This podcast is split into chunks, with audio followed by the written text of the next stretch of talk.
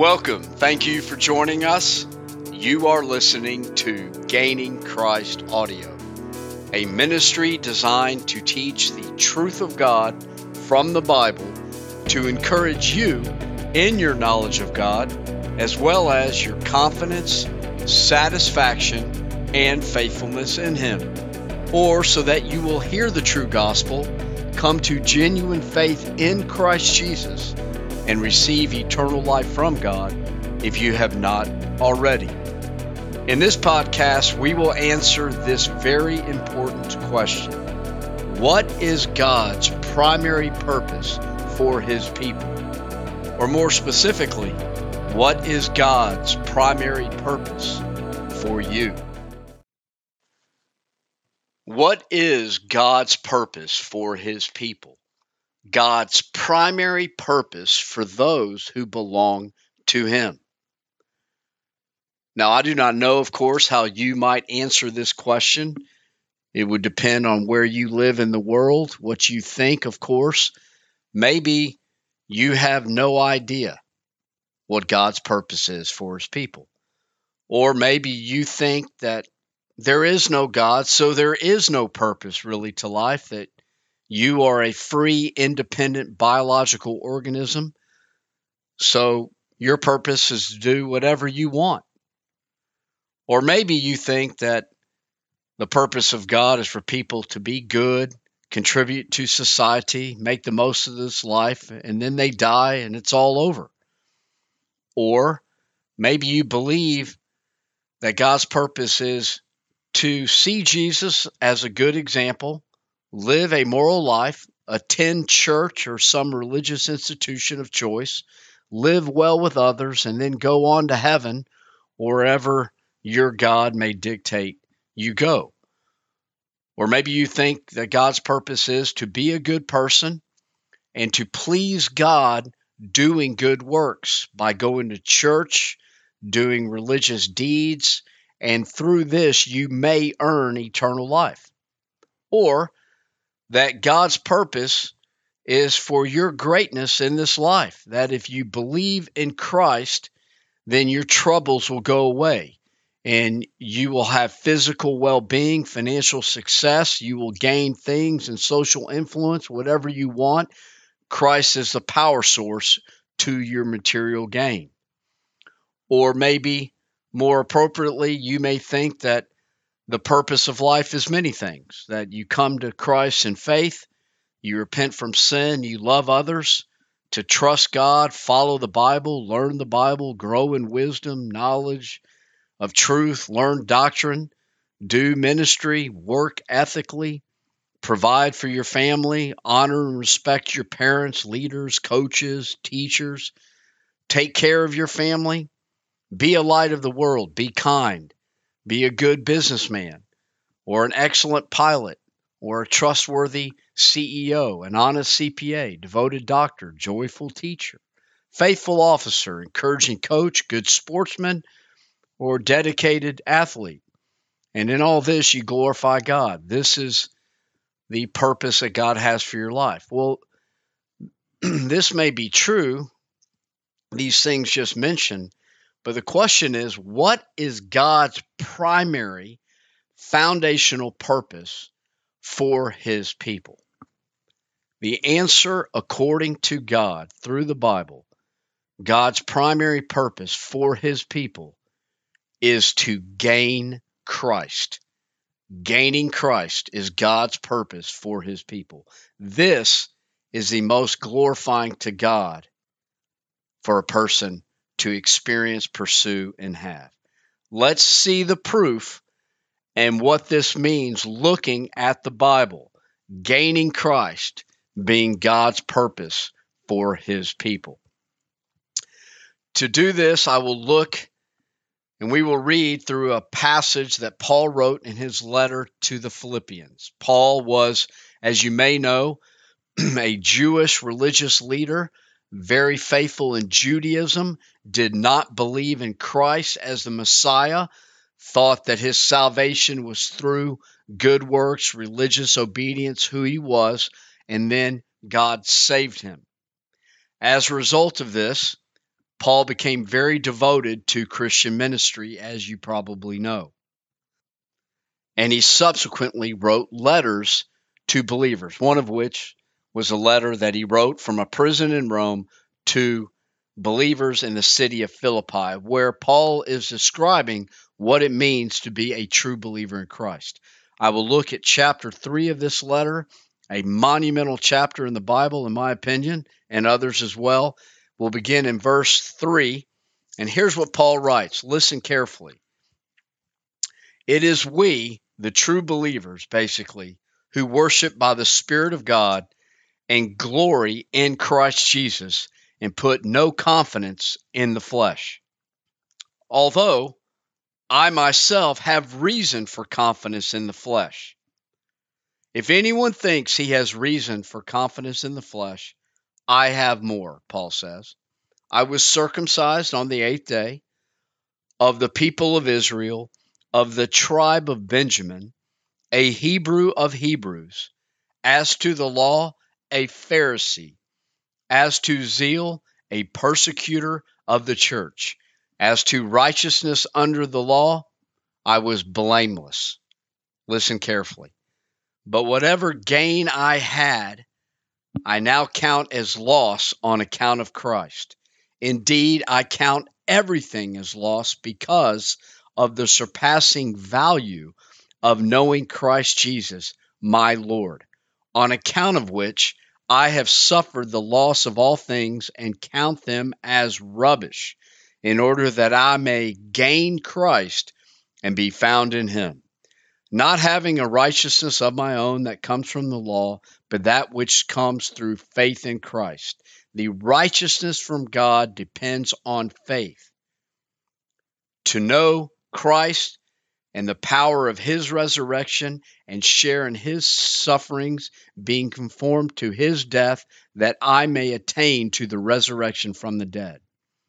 Not that I have already obtained this or am already perfect, but I press on to make it my own because Christ Jesus has made me his own.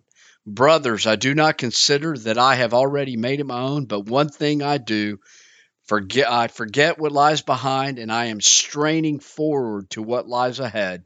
I press on toward the goal for the prize of the upward call of God in Christ Jesus.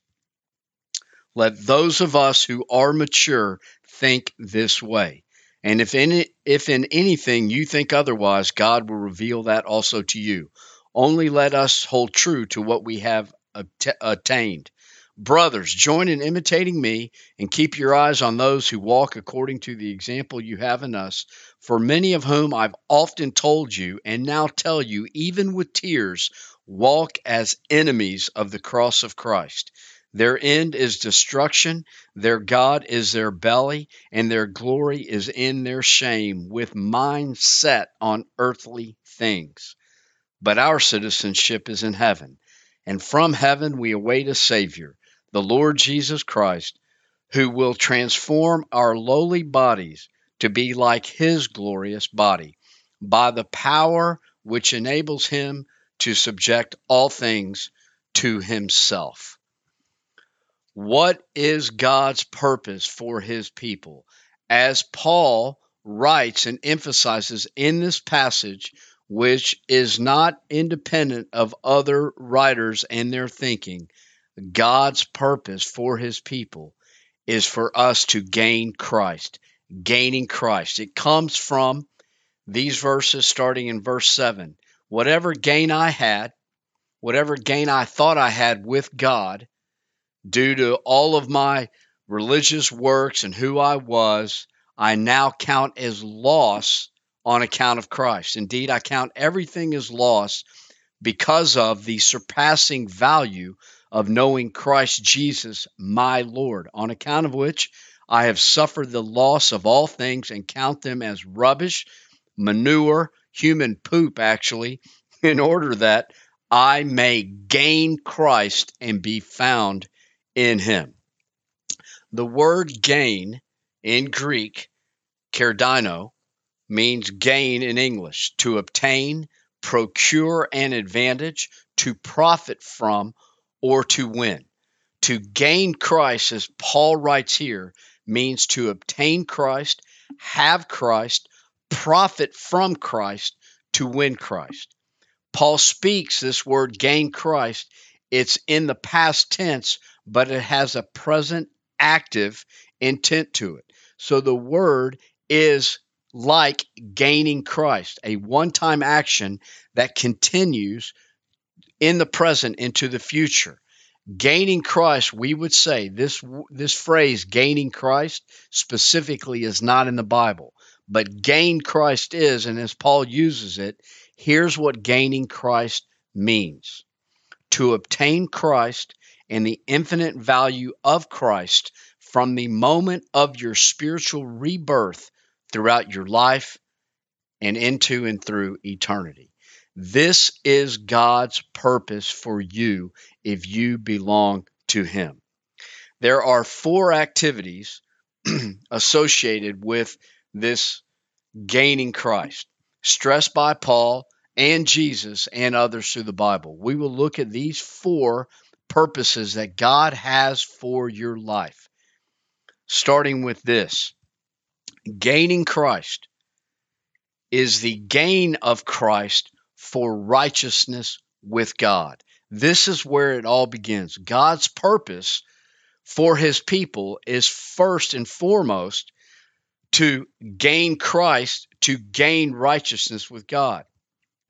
Here's a question How does a person become right with God? What is God's way to righteousness, salvation, and eternal life with Him? Well, many think, as Paul once thought himself, that it's through religious performance, morality, good ethics, being kind in this world, and doing some religious code and following it very well. That's what Paul think, thought until he was saved. Here's what he writes I now, after I've been saved by God truly, put no confidence in the flesh, although I once did. If anyone thinks he has reasons for confidence in the flesh, I have more. And then he lists his pedigree of who he is, his parents, his education, and his devotion to the the the religion of Judaism. And he said he was blameless. And then he adds, But whatever gain I had, so I thought in my mind with God, I now count as loss Listen, I count everything as loss because of the surpassing value of knowing Christ Jesus my Lord, on account of which I suffer the loss of all things and count them as rubbish in order that I may gain Christ and be found in him. Not having a righteousness of my own that comes from the law, not having a righteousness or being right with God or earning salvation from God based on my performance of the religious code, but that's which comes through faith in Christ. The righteousness from God depends on faith. Here is what Paul suffered, and maybe you are suffering through now. I did myself at one time. Paul was once victimized and enslaved to legalism. They thought that to be right with God, to be righteous in God's eyes, is based upon our performance religiously. That's impossible.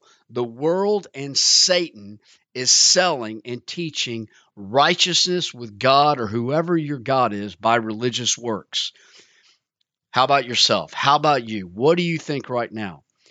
You see, even in the Christian church, people can hold to the thought that righteousness with God is based, in part at least, on works. For example, well, I'm righteous with God because my parents are Christian.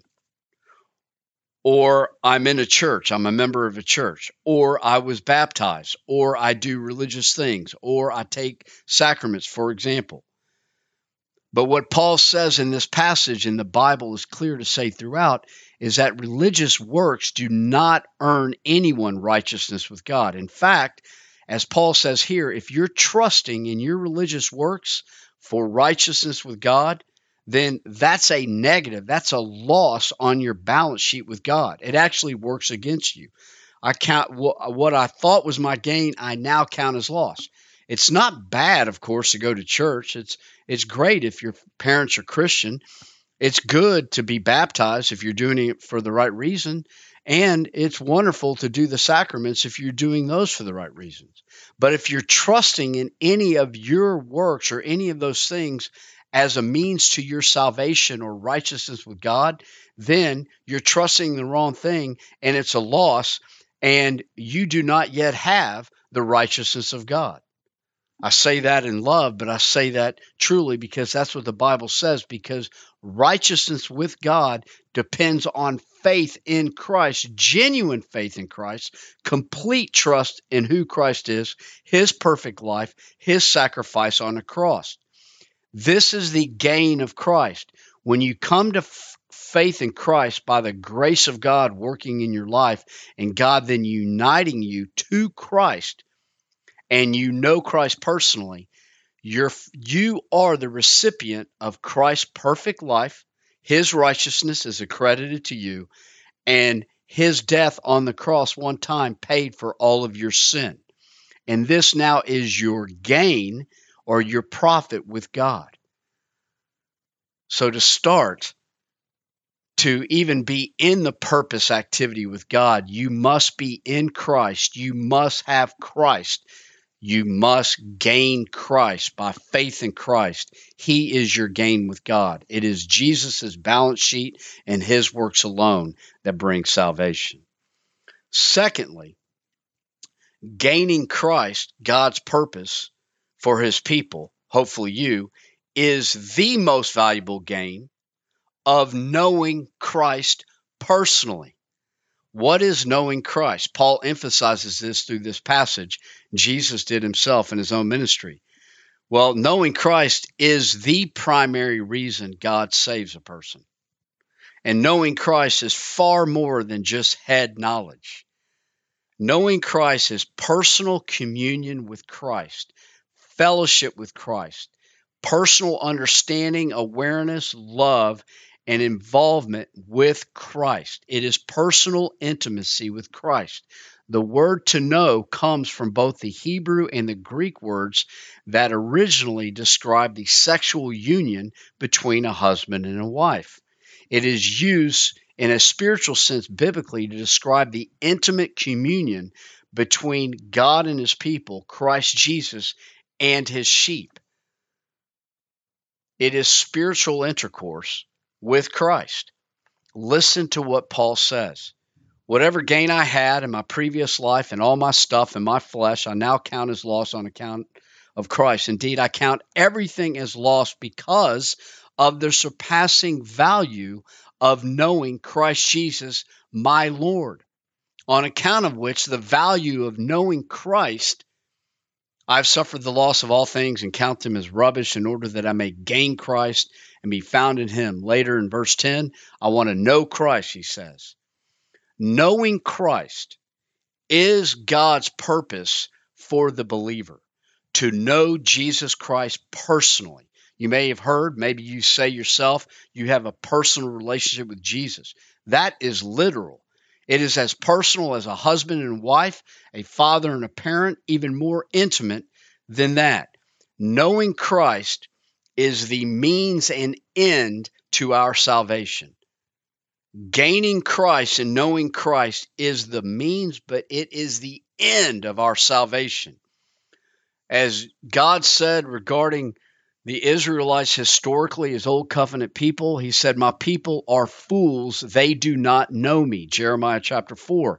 And then God in a new covenant promise promise says that all of his people will know him through Christ. This is why David, who knew Christ personally, even living a thousand years before Jesus, wrote in Psalm 2 Kiss the Son.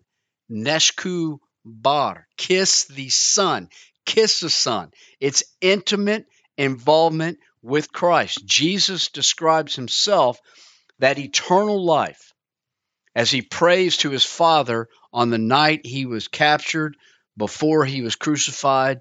In John 17, verse 3, he says, Eternal life is knowing God and eternal life is knowing Christ Jesus, the Son of God. And this is why Jesus says in his own ministry, John 10, verse 14, for example, I know my sheep, and my sheep know me, just as I know the Father, and the Father knows me. The intimate relationship between the believer and the Son is God's primary purpose for you if you belong to Him.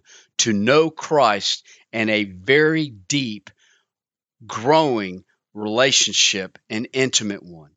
This is God's purpose. And for Paul and many others like him biblically, Paul would say that knowing Christ is far better than anything in life, more valuable than anything you can find, obtain, earn, or consider in the universe.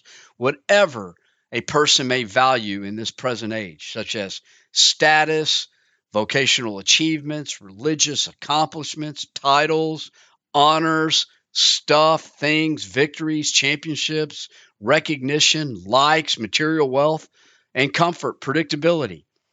To have and know Christ, to gain Christ and the knowing of Christ is far better than all of this. And Paul emphasizes this. Listen again to what he writes. Whatever gain I had, I count as loss on account of Christ. Verse 8 Indeed, I count everything as loss because of the surpassing value of knowing Christ Jesus, my Lord. This was Paul's number one desire in life.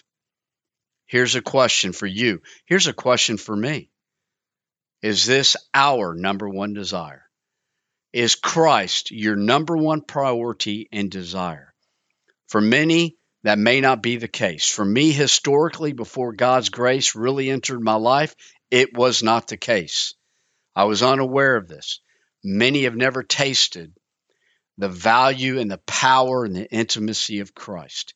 And one of the reasons is in our country, at least, United States, where I'm speaking, obviously, not everyone is from the United States, but we have way too much in our country.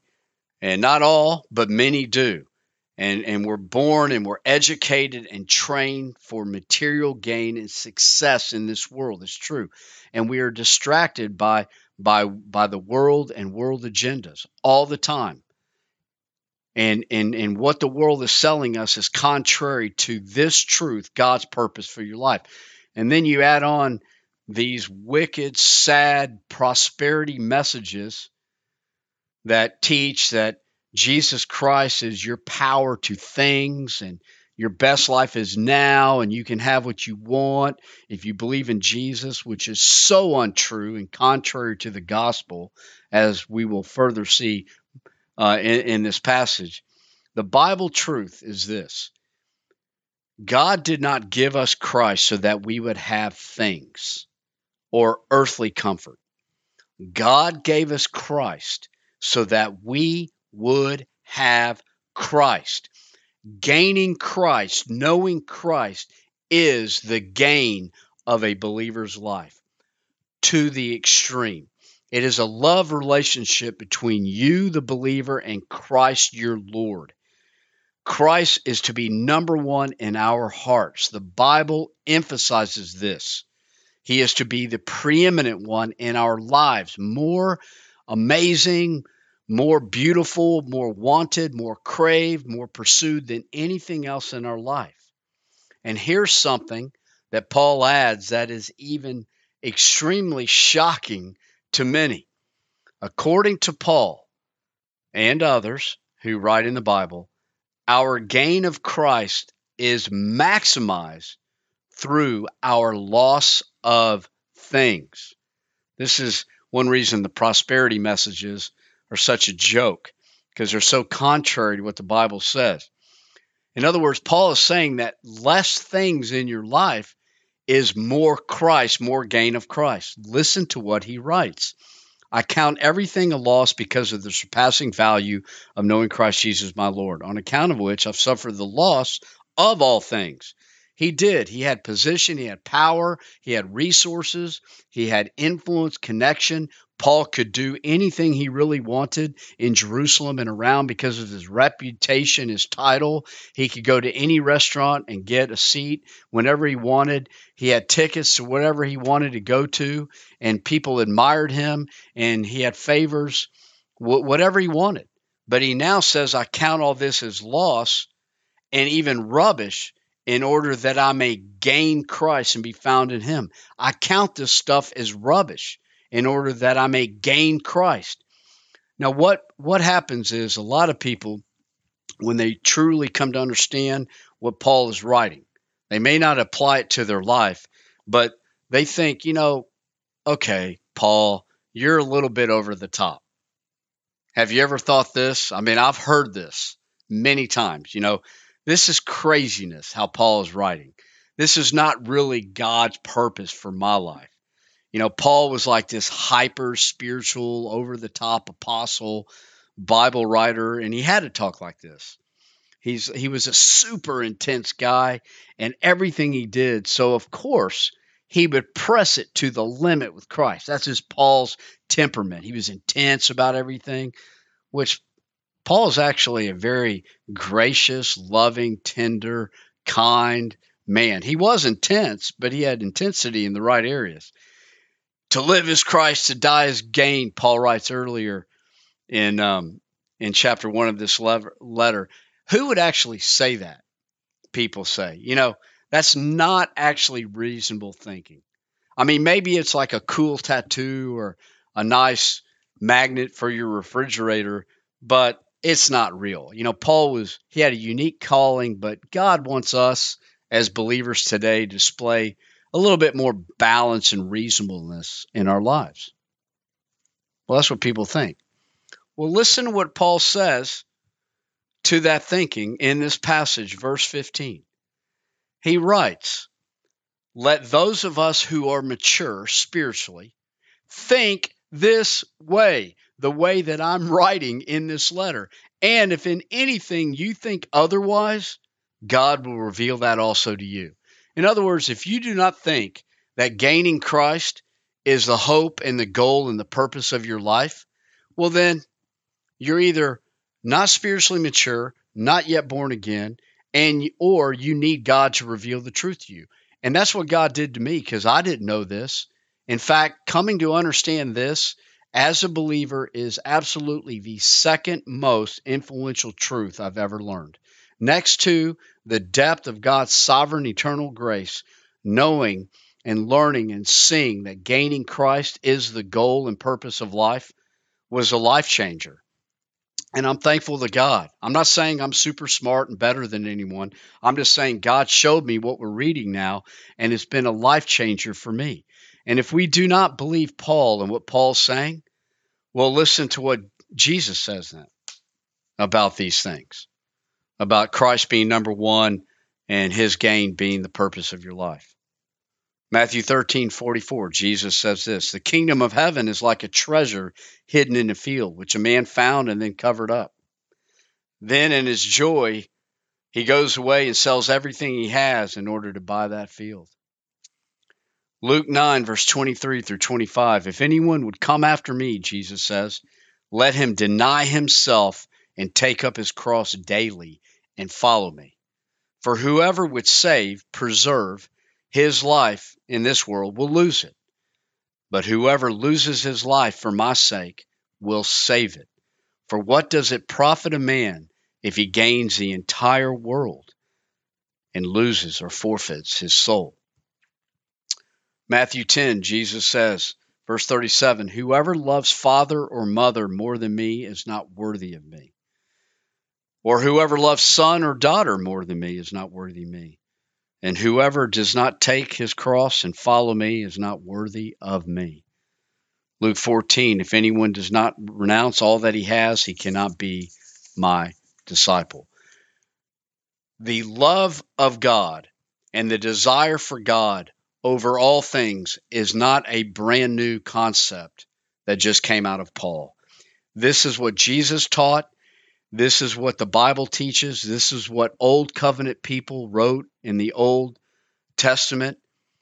For example, David, Psalm 16, I say to the Lord, You are my Lord, I have no good apart from you.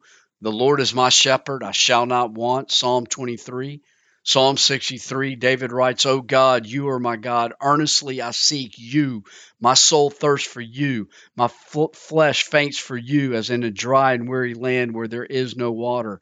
My soul will be satisfied as with, as with rich and fat food. Isaiah 55, the Lord is the satisfaction of life. Again, this is why the thought that Christ is a person's means to worldly possessions, things, success, and influence in this world is a mockery to the gospel.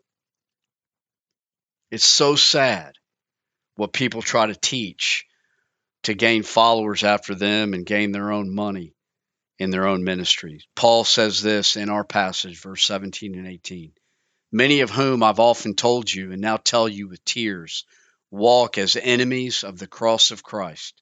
Their end is destruction, their God is their belly, and their glory is in their shame, with minds set on earthly things. Again, my friend, God did not give us Christ to make us spiritually wealthy.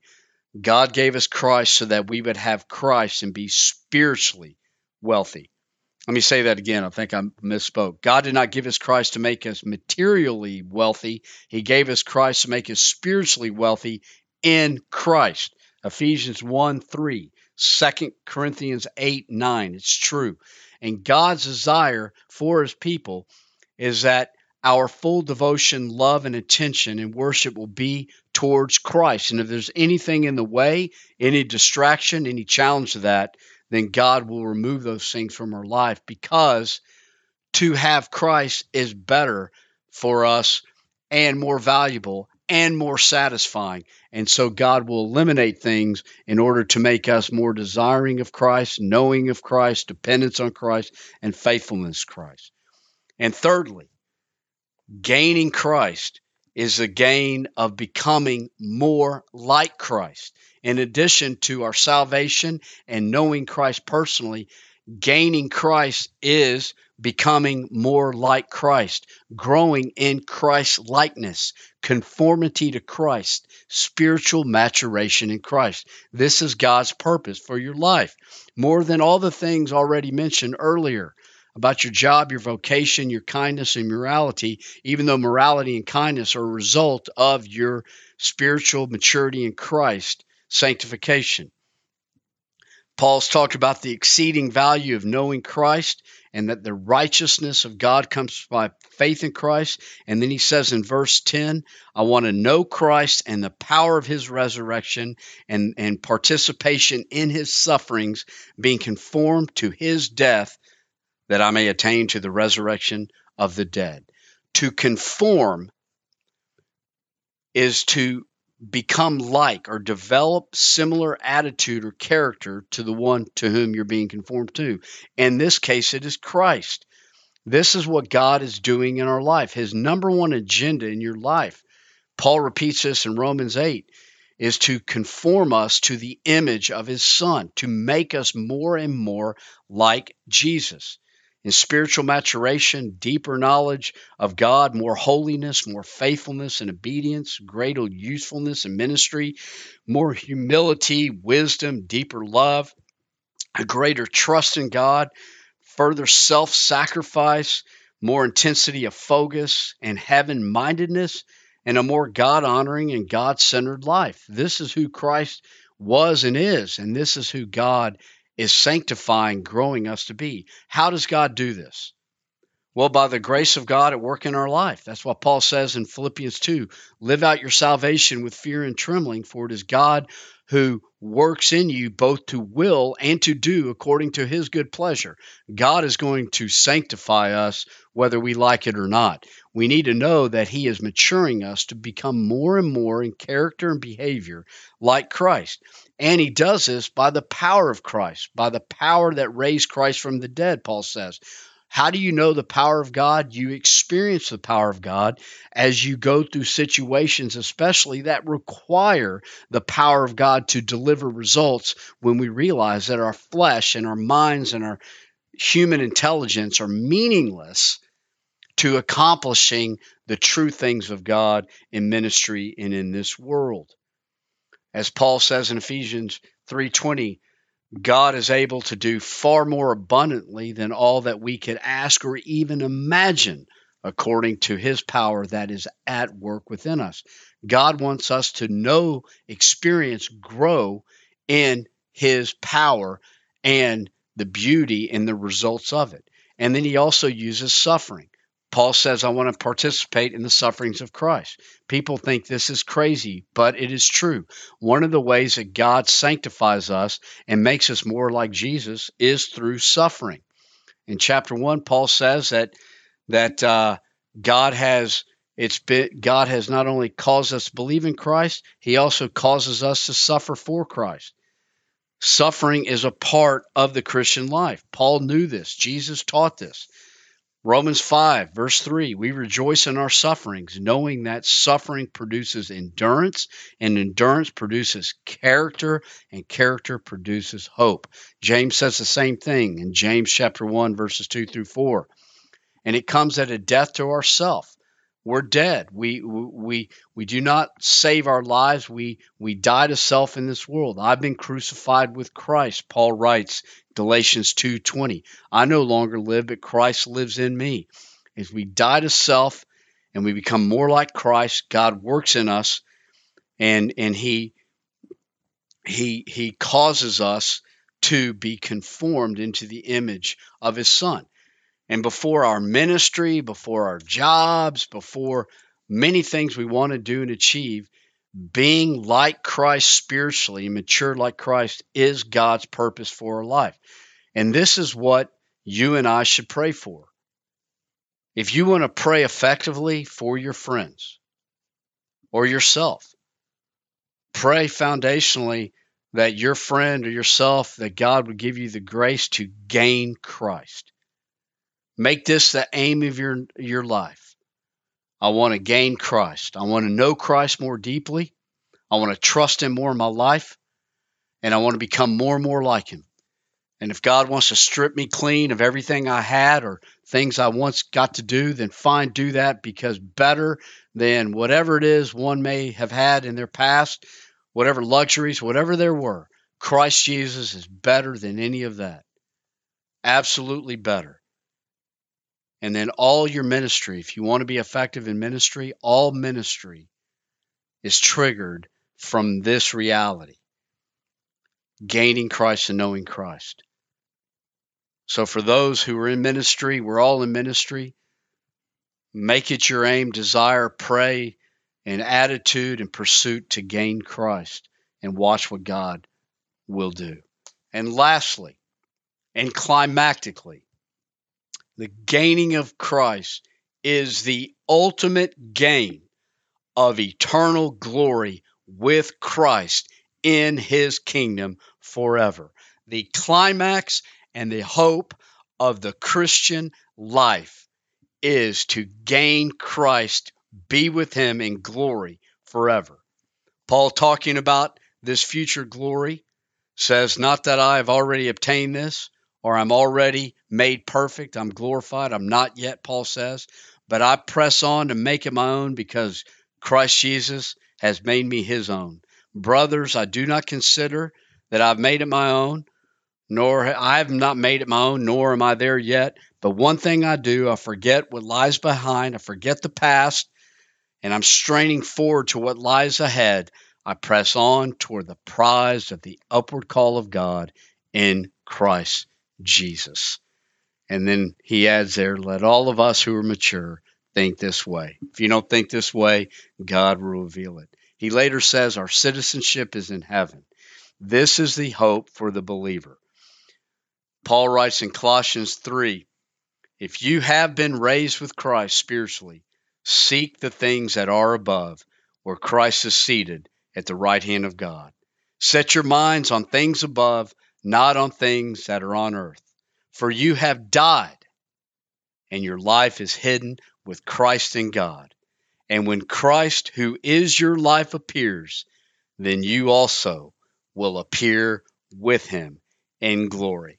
The ultimate gain for God's per- people, The ultimate purpose for God's people is being with Christ in person, being with God in person, and sharing in His glory forever. This is why God chose you and saved you if you are His. Second Corinthians chapter 2 we should always give thanks to God for you, brothers, loved by the Lord, because from the beginning God chose you for salvation through the sanctification of the Spirit and belief in the truth. And God called you to this through the gospel in order that you would share in the glory of His Son, Christ Jesus. This is the hope for all believers. If you canvass through the Bible, and look at the men who wrote scripture and reveal their personal lives, you will see a consistency about them all. They had one eye on the Messiah and one eye on his kingdom. This is true for Abraham, David, Isaiah, Jeremiah, Daniel, John, Matthew, Paul, and every true believer.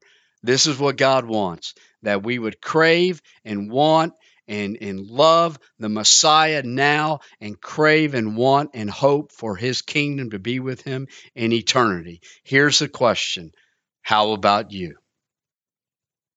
Please, my friend, know that Christ Jesus is the treasure of life, and Christ Jesus and the gaining of Christ is God's purpose for your life if you belong to Him. Praise the Lord. Thank you very much for listening. Spread